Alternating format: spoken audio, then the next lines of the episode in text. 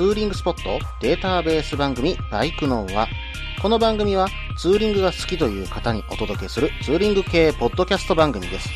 私のみならず、皆さんのおすすめスポットやグルメ、イベントなどを紹介、共有ができればと思っております。どうぞ皆さんよろしくお願いいたします。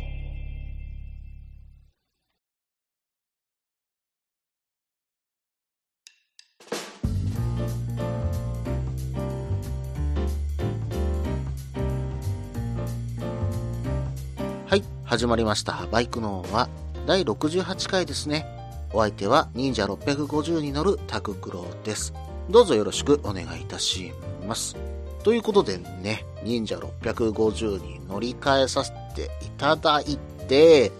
うーん、実はね、ちょっと最悪なことがあったんですけども、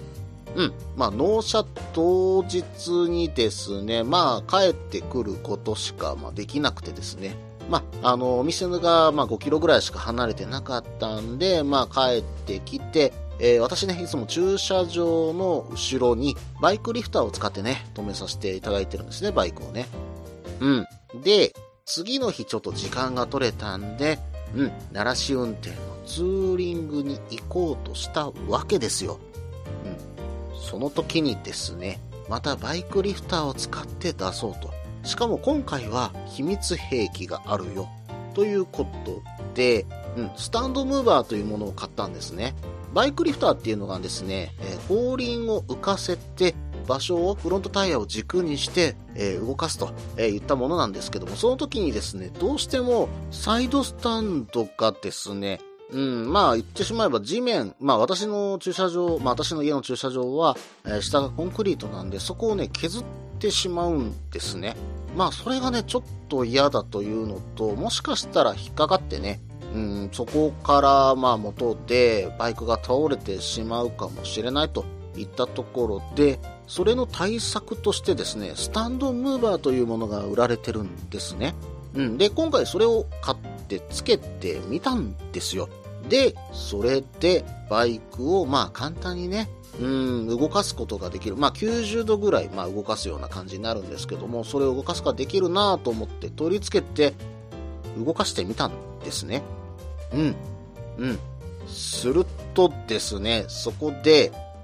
うん、私の取り付け方が悪かったのか、まあ、私ちょっとあの、向きとかもきっちりね、読んでつけてたんですけど、スタンドが払われちゃいましてね。うん。スタンドムーバーのかげでですね。えーうん、まあ、そこで払われちゃって、バイクを、うん、新車ですよ。新車のバイクを、うん、まだ走行5キロしか走ってないのに、こかしてしまうというね、うん、すごい悲しいことになっちゃったんですよ。うん、まあ正直その時はね、ツイッターにあげようかどうかふっと巡ったんですけど、さすがにちょっと悲しすぎてですね、うん、まあ写真を撮ることもちょっと忘れちゃったんですけどね。うん、まあまあ、その時にですね、うん、ミラーも折れちゃいまして、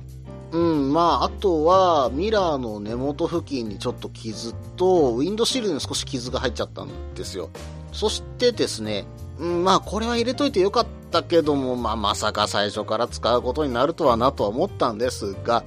うん、あの、オプションでフレームスライダー入れといたんですね。うん、これのおかげで、まあ、カオルはそのミラーの付近のところにちょっと傷が入ったぐらいで、それ以外に傷が全くいかなかったので、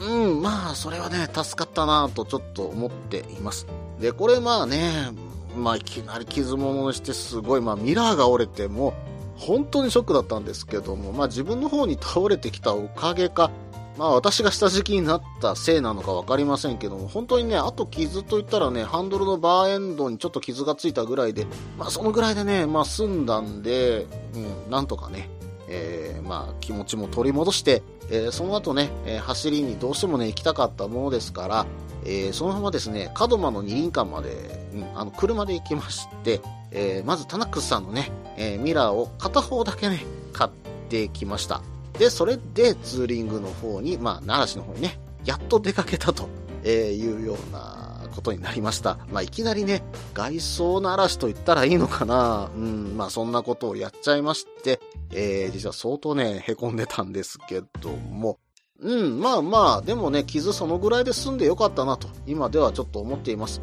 で、今、修復に向けてね、えー、少しずつ動いてまして、うん、まあ、ウィンドシールドはもうちょっと傷ぐらいね、正直ほとんど見えないんで、まあ、これはしゅ、まあね、いいかなとは思ってるんですが、カウルのね、ミラーの付け根、これもね、タナックスさんのね、まあ、ミラーをつけると、うーんとね、意外とちょっと見えないところにあって、まあ、外から写真を撮ってもまあ見えないなということにはなったんですけど、うん、まあ、気分的に気持ち悪いんで、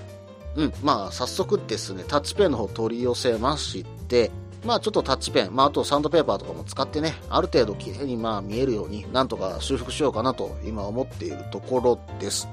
うん、まああと、エンジンスライダーのところにだけ傷がいってるんで、ここに関してはね、うん、塗装してない樹脂部品なんで、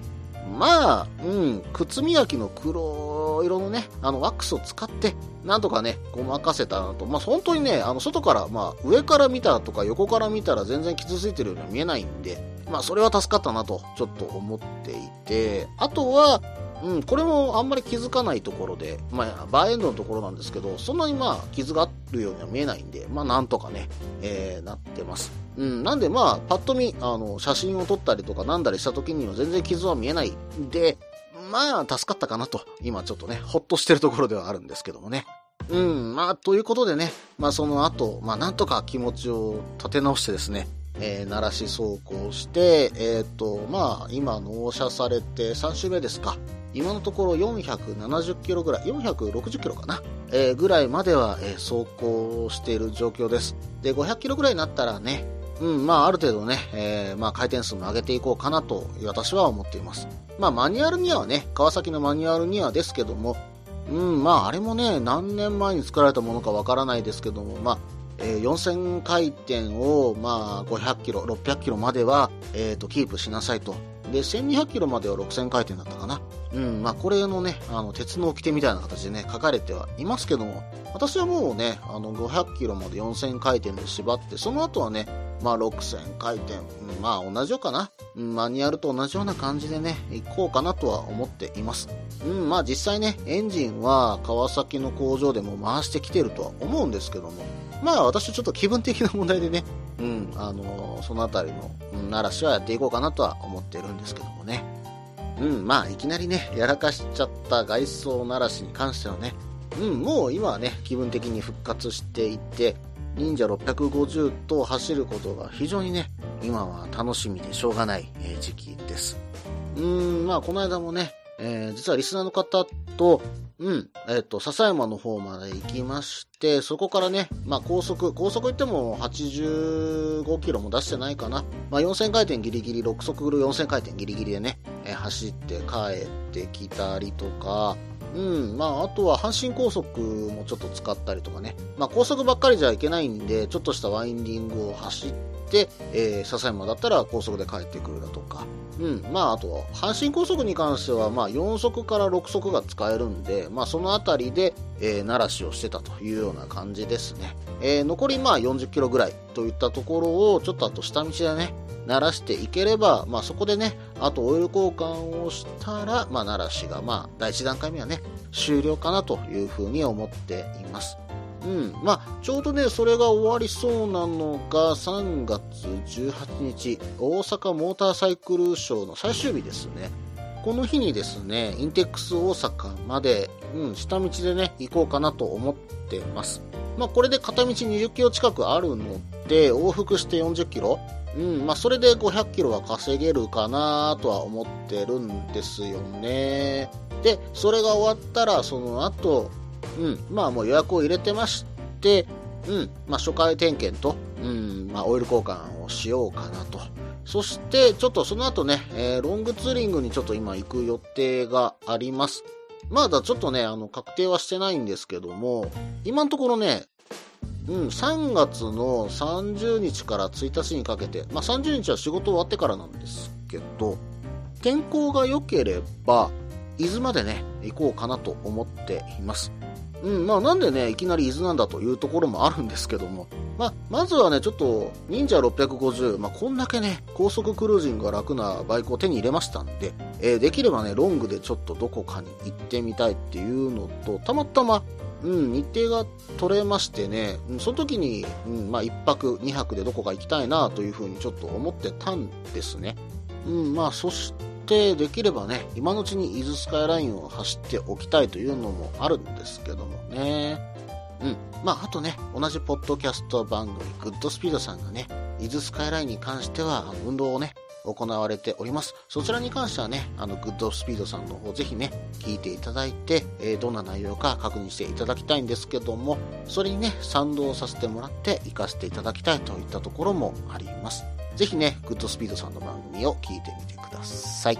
まあとは、もしね、これで雨が降っちゃったり、例えばね、関東方面が雨だったとしたら、まあ中国地方とかが晴れてたりしたらね、うん、まあまあ天候次第でね、えー、中国地方に行ってるかもしれませんけどもね、うん、まあちょっと雨だとちょっと行かないようにはちょっと今回しようかなとは思っているところあります。うん、まあこの時期なんでかっていうと、まあ、中国地方ってなんで言葉が出てきたかというと、今ね、週プランが、まあ、使えるんですね。えー、兵庫県から乗ってですね、2日間かな？休みの休日の2日間は、えー、6000円で乗りたい放題と。えー、言ったところもありますんで、まあ、実はね、伊豆とそちらのプランで悩んでたんですよ。どっちに行こうかなというふうには思ってたんですが、まあ、優先は私は今回は伊豆スカイラインにしようかなと思ってます。で、もし雨が伊豆の方は降っちゃったり、関東の方は降っちゃったりするようであれば、まあ中国の方、もしくはもうそれでどっちも雨降っちゃうっていうんだったらもうちょっと中止にしようかなとは思っているんですけどもね。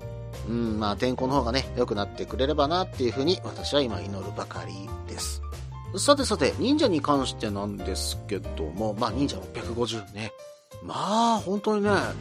あんなに乗りやすい、まあ、大型があるのかと。えー、いうような感じでね、今本当に乗ってて感銘を受けてます。うん、まあ自分でね、買ったバイク、まあ親バカみたいな感じでね、まあ褒めちゃうとね、まあちょっと前はバカかと、えー、言われちゃいそうですけども、うん、まあまあ車格もね、正直、うんまあ、他の方に座っていただいてもそうだったんですけども、250cc とね、まあ、250のフルカール、まあ、ちょっと一昔前のね、そのぐらいの大きさだなっていうような感じもね、私も受けましたし、まあ、190キロも本当にあるのかなっていうような、まあ、マスの集中可能ね、え音形なのかもしれませんけども、まあ、そんな感じをね、受けています。えー、そしてね、まあ、本当にまあ650、まあ、大型ならではのね、トルクフルな感じがあって、まあ、2気筒のね、えー、まあ、恩恵というところもあるんでしょうけども、まあ、非常に走りやすい。うん、まあ、それにね、あれ本当に足つきがいいんですよ。あの、確かね、忍者250より足つきがいいんじゃないでしょうかね。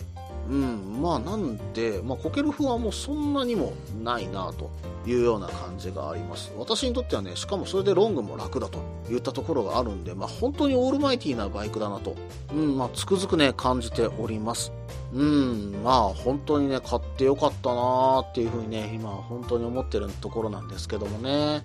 うん、まあこれからね、特にまあ伊豆、まあ中国地方どっち行くかわかりませんけども、ロング出た時に、またここの不満が何が出てくるのかな、それをね、また少しずつね、えー、改良していったり、まあ何かグッズで対応したりしていったら、うん、まあかなり理想のバイクに近づくんじゃないのかなっていうふうに今は思っています。ぜひね、あの、見かけたらね、あの、私がその青い忍者に乗ってるところ見かけたらね、声かけてくださいね。よろしくお願いいたします。さて、それではちょっと長くなってきましたので、一旦 CM です。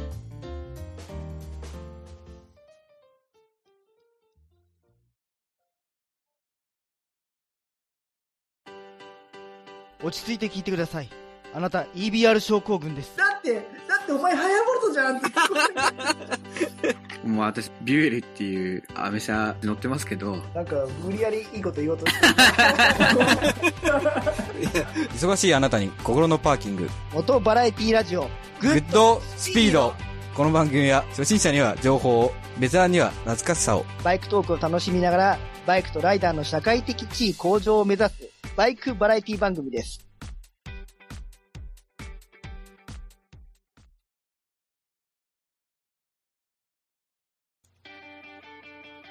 フリースタイル、元バイクネットラジオ。この番組は、バイクの新時代を担うすべての人たちに、バイクをもっと気軽にもっと身近に感じてもらい、人との出会いや触れ合いをテーマに、様々な角度からその魅力を語り合うクロストーク番組です。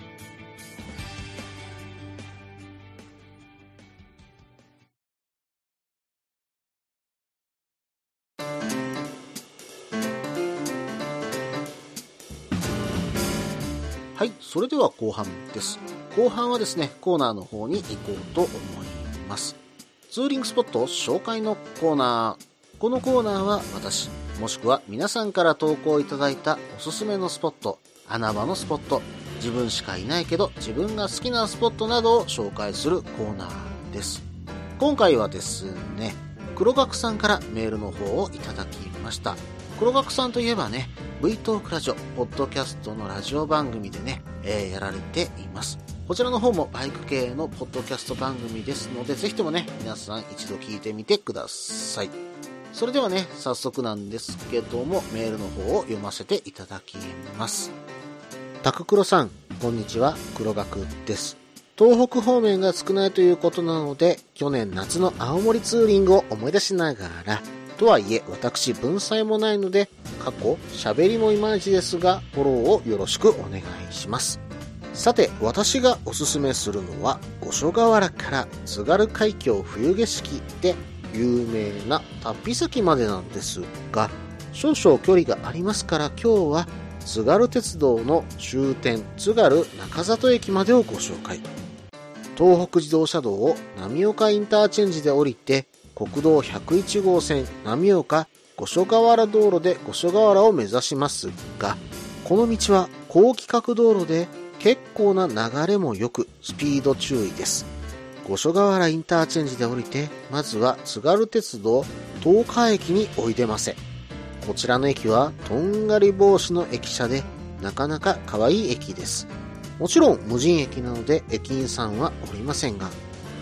この後はマイロード、過去マイロードで良いと思いますを走らずに、県道で津軽鉄道沿いに最初は五能港前駅、駅には濃紺の木版もあり、勇ましいですが、女子高生もいるので、列車がついてもむさ苦しい雰囲気はありません。私の V ストを見て、過去、おー、バイクだなんて黄色い声を上げていました。乗っているのがおっさんな私じゃなければ。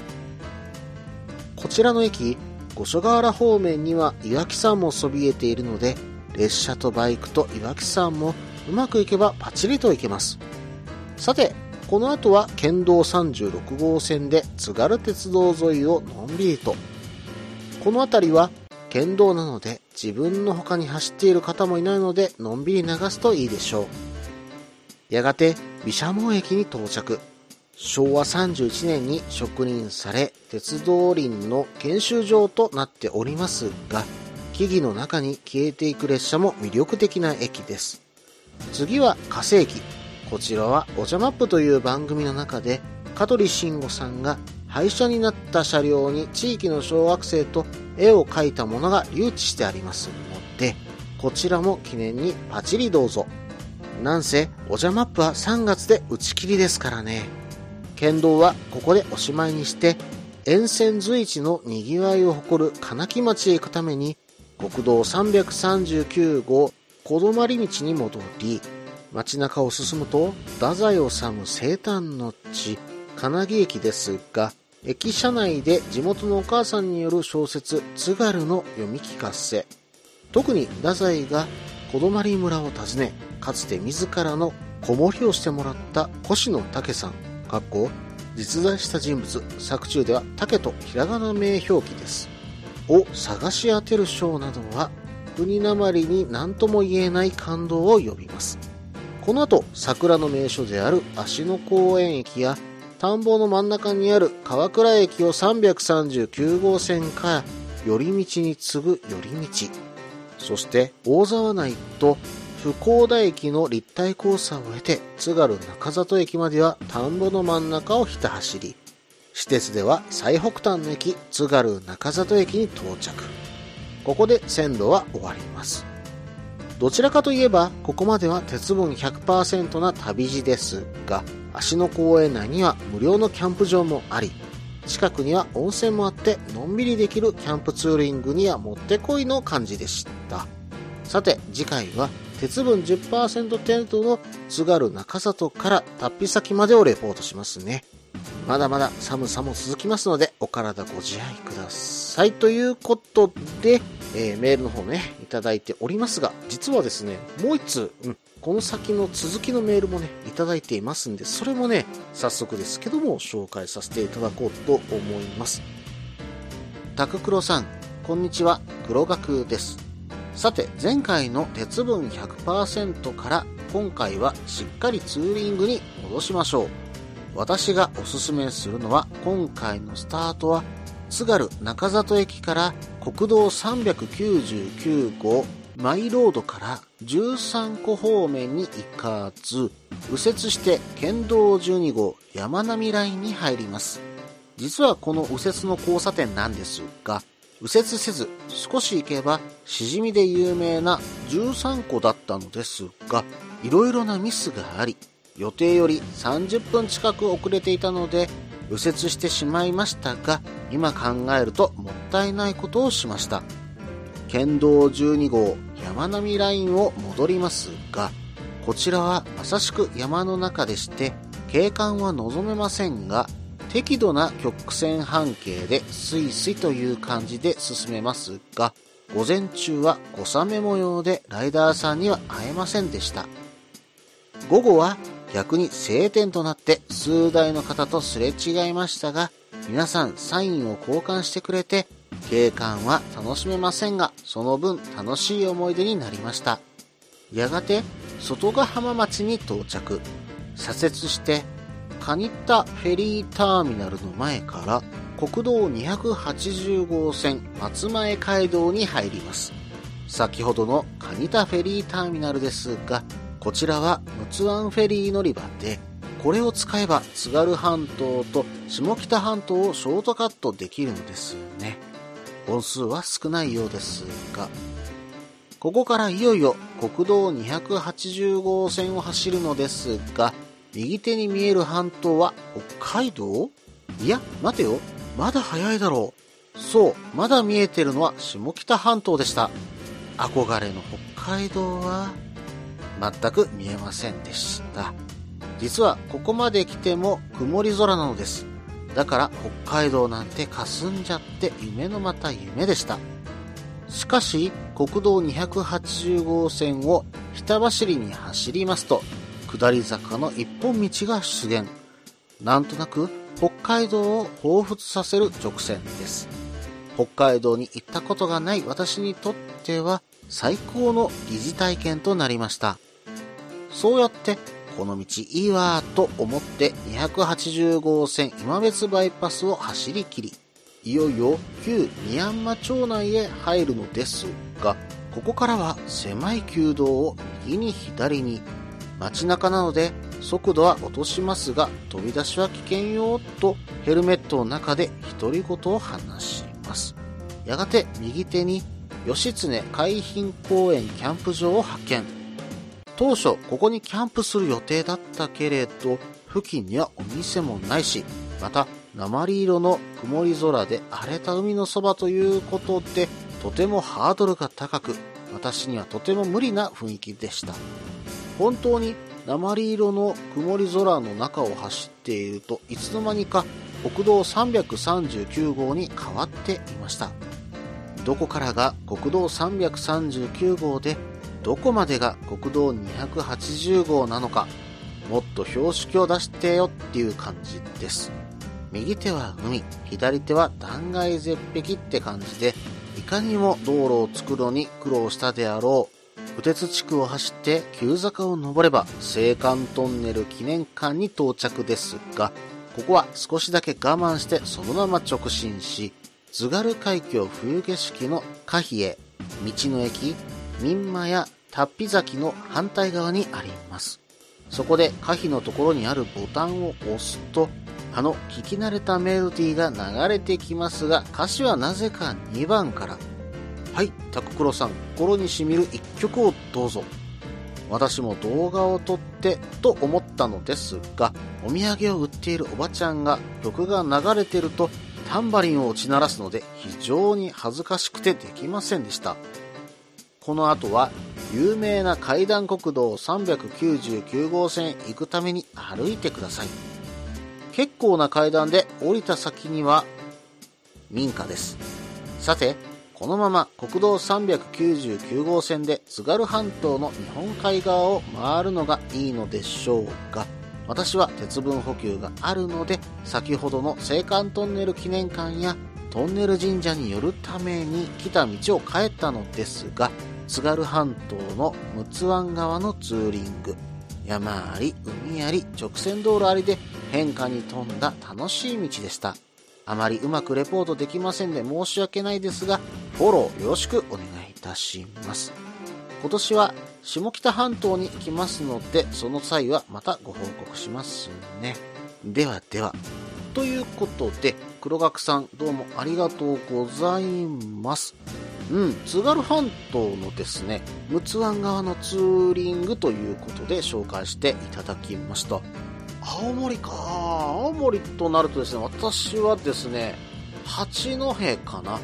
八戸のちょっと先までは行った覚えがあるんですが、実はそこから先をね、えー行ったことがないですね。うん。まあ行ってみたい土地の一つではあるんですよね。なかなかね、行く機会が。まあ、以前ね、関東に住んでた時はあったんですけども、今はちょっとね、なくなっちゃいましたね。うん、まあお土産で八戸駅で買った、うん、丸ごとリンゴが入ったね、アップルパイ。これはね、水曜どうでしょうでも多分出てきたと思うんですけど、あれ買って帰ったんですよ。非常に美味しかった思い出がね、青森の思い出として残ってるなぁと、久しぶりにね、思い出しましたね。うん、まあ、この黒学さんがね、行かれたルートをね、少しずつ紹介していこうと思うんですけども、うん、ちょっと今回、前半後半とね、え2パートに分けさせていただこうかと思います。後半パート、今しばらくお待ちください。